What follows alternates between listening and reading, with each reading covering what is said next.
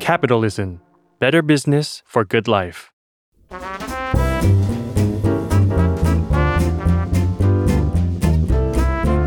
ปงนปตี ธุรกิจรอบครัว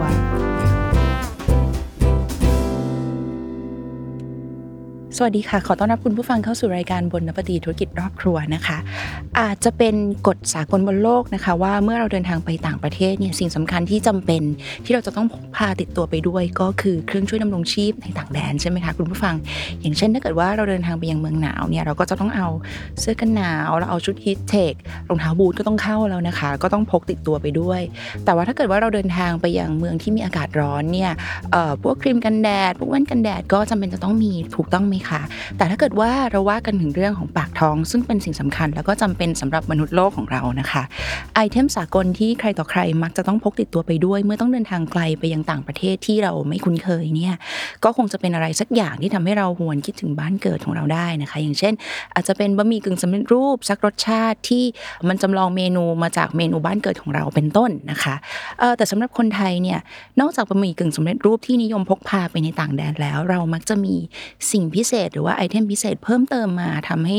ช่วยบรรเทาให้เราเนี่ยมีอาการคิดถึงบ้านได้น้อยลงค่ะ คุณผู้ฟังและสิ่งสิ่งนั้นก็คือเครื่องปรุงรสนะคะ เนื่องด้วยเมนูอาหารไทยของเราส่วนใหญ่แล้วเนี่ยก็จะมีรสชาติมากมายครบรสนะคะ อย่างเช่น มีรสชาติทั้งเปรี้ยวทั้งเผ็ดทั้งเค็มทั้งหวาน บางครั้งบางทีหากจะต้องไปไหนมาไหนนานๆเนี่ยเราต้องไปสัมผัสกับรสชาติอาหารที่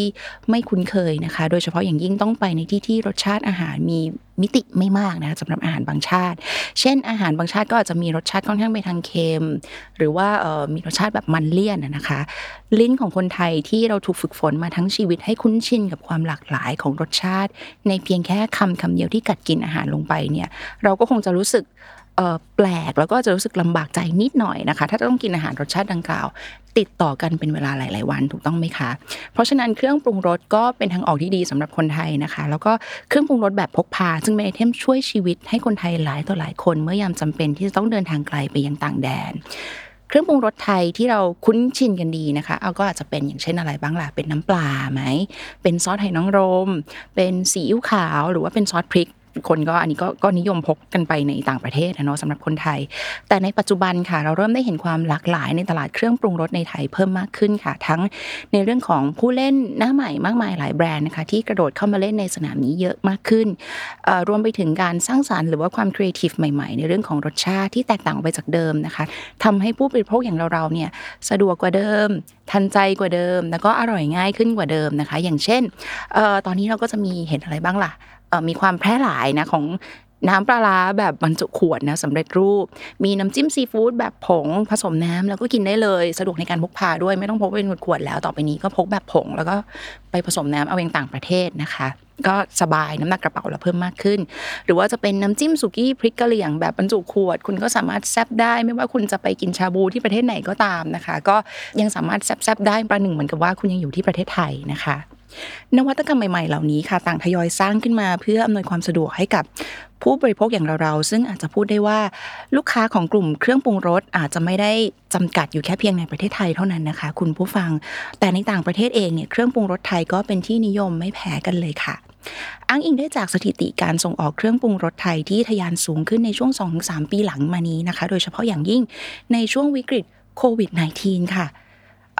คุณฟังสงสัยไหมว่าทำไมในช่วงวิกฤตโควิด -19 เนี่ยตลาดเครื่องปรุงรสในไทยจึงมีมูลค่าสูงเพิ่มมากขึ้นแล้ว ตัวเชลี่เอง รู้ได้ยังไงว่า ตลาดเครื่องปรุงรสไทยมีมูลค่า เพิ่มสูงขึ้นในช่วงโควิด -19 อันนี้เราก็จะต้องมาดูกันที่สถิตินะคะคุณผู้ฟัง โดย 2 เดือนแรกของปี 2563 ค่ะ ตลาดส่งออกเครื่องปรุงรสของไทยมีมูลค่าสูงถึง 135.5 ล้านเหรียญสหรัฐนะคะทำให้ประเทศไทยกลายเป็นประเทศที่มีมูลค่าการส่งออกเครื่องปรุงรสสูงเป็นอันดับ 3 ของโลกเลยนะคะคุณผู้ฟัง เราเป็นรองเพียงแค่สหรัฐอเมริกาแล้วก็จีนเท่านั้นค่ะ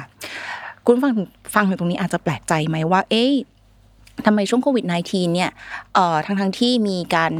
จำกัดอะไรต่างๆนานามากมายนะ อย่างเช่นมีอะไร มีการปิดร้านอาหารไหมล่ะ บางบางช่วงบางตอนก็คือแบบไม่สามารถออกไปดายอิน ไม่สามารถออกไปนั่งรับประทานอาหารที่ร้านได้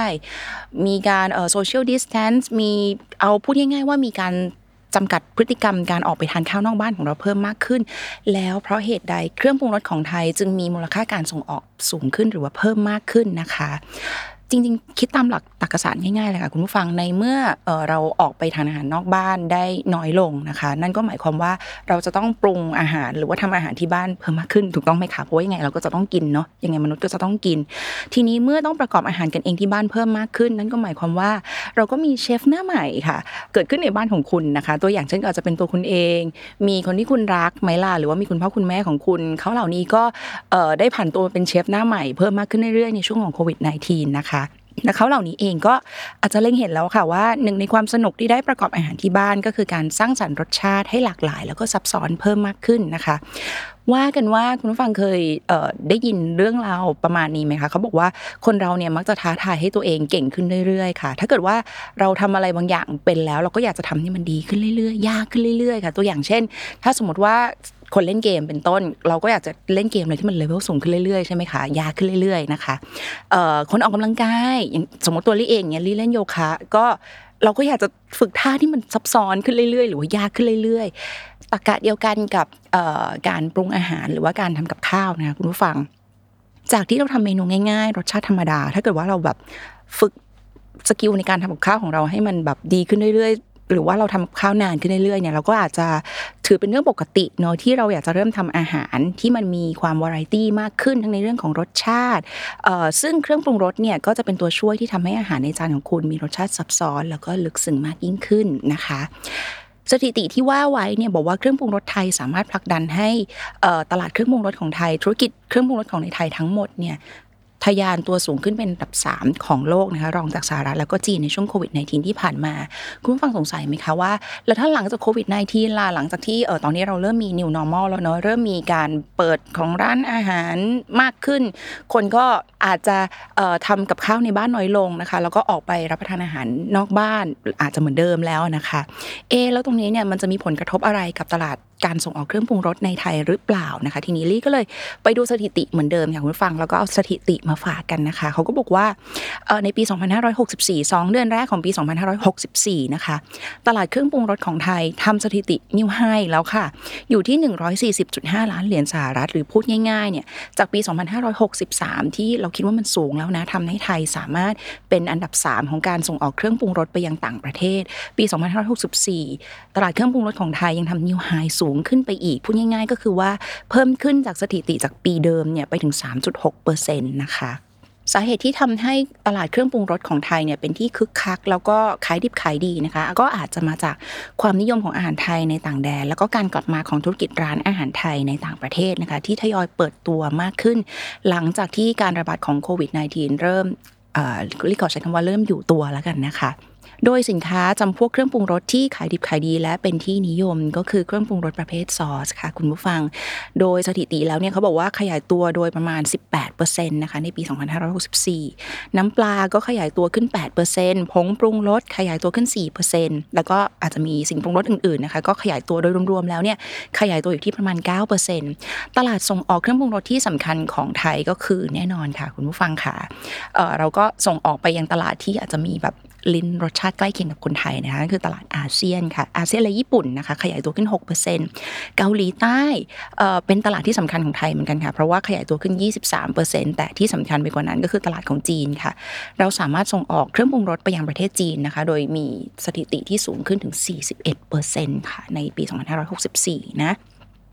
ถึงแม้ว่าการขยายตัวของตลาดเครื่องปรุงรสในไทยอาจจะคึกคัก แล้วก็สามารถสร้างเม็ดเงินให้มากมาย ให้กับผู้ประกอบการเครื่องปรุงรสในประเทศไทยนะคะคุณผู้ฟัง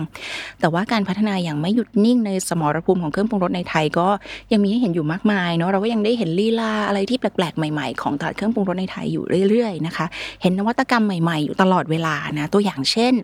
การที่เครื่องปรุงรสตราเด็กสมบูรณ์เขาทำไอศครีมซีอิ๊วดำแล้วก็ไอศครีมรสบวยคุณผู้ฟังเคยได้ไปชิมไหมคะช่วงนี้ก็ทำไอศครีมรสบวยแล้วก็ไอศครีมรสซีอิ๊วดำออกมานะคะ อันนี้ก็เป็นกลยุทธ์อย่างหนึ่งในการโปรโมทสินค้าของเขาว่าซีอิ๊วดำของตราเด็กสมบูรณ์เนี่ยมันมีฟังก์ชันอื่นนะ นอกเหนือจากการเป็นแบบซอสปรุงรสแล้ว มันสามารถใช้เป็น sundae sauce ได้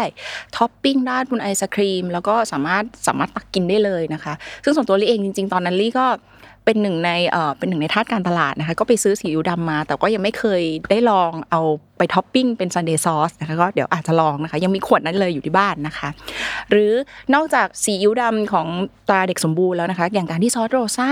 ทำการตลาดร่วมกับหนังไทยใน Netflix ค่ะ คุณผู้ฟังเรื่อง Hunger คนหิวเกมกระหายนะคะ หนังไทยเรื่องนี้อย่างที่เราทราบกันค่ะ ก็เป็นหนังไทยที่สามารถทำสถิติมียอดผู้เข้าชมสูงที่สุดในแพลตฟอร์มของ Netflix ในช่วงเวลาหนึ่งนะคะ โดยในเรื่อง Hunger เนี่ยก็จะมีสำหรับคุณฟังที่ยังอาจจะไม่ได้ดูนะเดี๋ยวลี่ขอแบบ spoil นิดเดียวเท่านั้นก็คือว่าจะมีเมนูเมนูหนึ่งค่ะ คุณผู้ฟังที่ชื่อว่าผัด งอแงนะคะ เป็นเมนูก๋วยเตี๋ยวผัดที่ส่งทอดกันมาจากรุ่นสู่รุ่นของครอบครัวของนางเอกนะคะ ที่คุณพ่อเนี่ยเขาก็จะเอาของในตู้เย็นมาผัดรวมกัน แล้วก็เสิร์ฟให้ลูกๆกิน ยามเมื่อลูกๆป่วย แล้วก็งอแงไม่ยอมกินข้าวเขาก็เลยตั้งชื่อเมนูนี้เนี่ยว่าผัดงอแง ทีนี้เมื่อความนิยมของ หนังเรื่องนี้ Hunger เนี่ยก็เป็นที่แพร่หลายคนหลายคนเลยค่ะ หรือว่าคุณฟังเคยเห็นเพื่อนของคุณฟังในฟีด Facebook ไหมคะอย่างตัวลี่เองลี่เห็นเพื่อนของลี่หลายคนใน Facebook เลยก็จะตั้ง status ว่าเออหลังจากดู Hunger เสร็จแล้วเนี่ยอยากจะกินผัดงอแงจังเลยหากินได้ที่ไหนนะคะ พอได้เห็น feedback ดังกล่าวเนี่ยคุณฟังก็น่าจะเห็นแหละว่ามีร้านอาหารหลาย ๆ ร้านเลยนะคะ ก็จะเริ่มมีเมนูผัดงอแงเข้ามาในในร้านนะคะ และ ไม่นานต่อจากนั้นเราก็ได้เห็นแบรนด์ซอสโรซ่านะคะออกซอสรสชาติ ผัดงอแงค่ะ ให้ลูกค้าสามารถเอาไปผัดเองได้ที่บ้าน คุณก็สามารถผัดงอแงเองได้ที่บ้านนะคะ ความรุ่งเรืองของตลาดซอสปรุงรสแล้วก็เครื่องปรุงรสในประเทศไทยนะคะ เราอาจจะต้องยกเครดิตให้กับคนในหลาย ๆ ภาคส่วนค่ะ คุณผู้ฟังทั้งความครีเอทีฟแล้วก็สร้างสรรค์ไม่หยุดนิ่งอยู่กับที่ของผู้ประกอบการธุรกิจเครื่องปรุงรสในประเทศไทย ย้อนกลับไปจนถึงรสชาติอาหารของไทยค่ะ ที่อนุญาตให้เราเนี่ยสามารถมีเครื่องปรุงรสที่มากมาย แล้วก็มีรสชาติหลากหลายได้นะคะ ผลประโยชน์ทั้งหลายทั้งปวงนะคะ จึงตกมาอยู่ที่ผู้บริโภคอย่างพวกเราค่ะ คุณผู้ฟัง ที่เมื่อไหร่ก็ตามเราไปเดินเล่นในโซนชั้นขายเครื่องปรุงรสในซูเปอร์มาร์เก็ตนะคะ เราก็จะรู้สึกเหมือนกับว่าเราได้ท่องเที่ยวไปยังดินแดนแห่งรสชาติที่ไม่ว่าเราเป็นใคร เราก็จะสามารถเป็นเชฟมือดีได้ โดยมีเครื่องปรุงรสที่ใช่อยู่ในมือค่ะฝากติดตามรายการบนนปฏิธุรกิจรอบครัวได้ทุกวันพฤหัสบดีจากทุกช่องทางของ s ซ l m o n Podcast และ Capital นะคะสำหรับวันนี้บนนปฏิค่ะ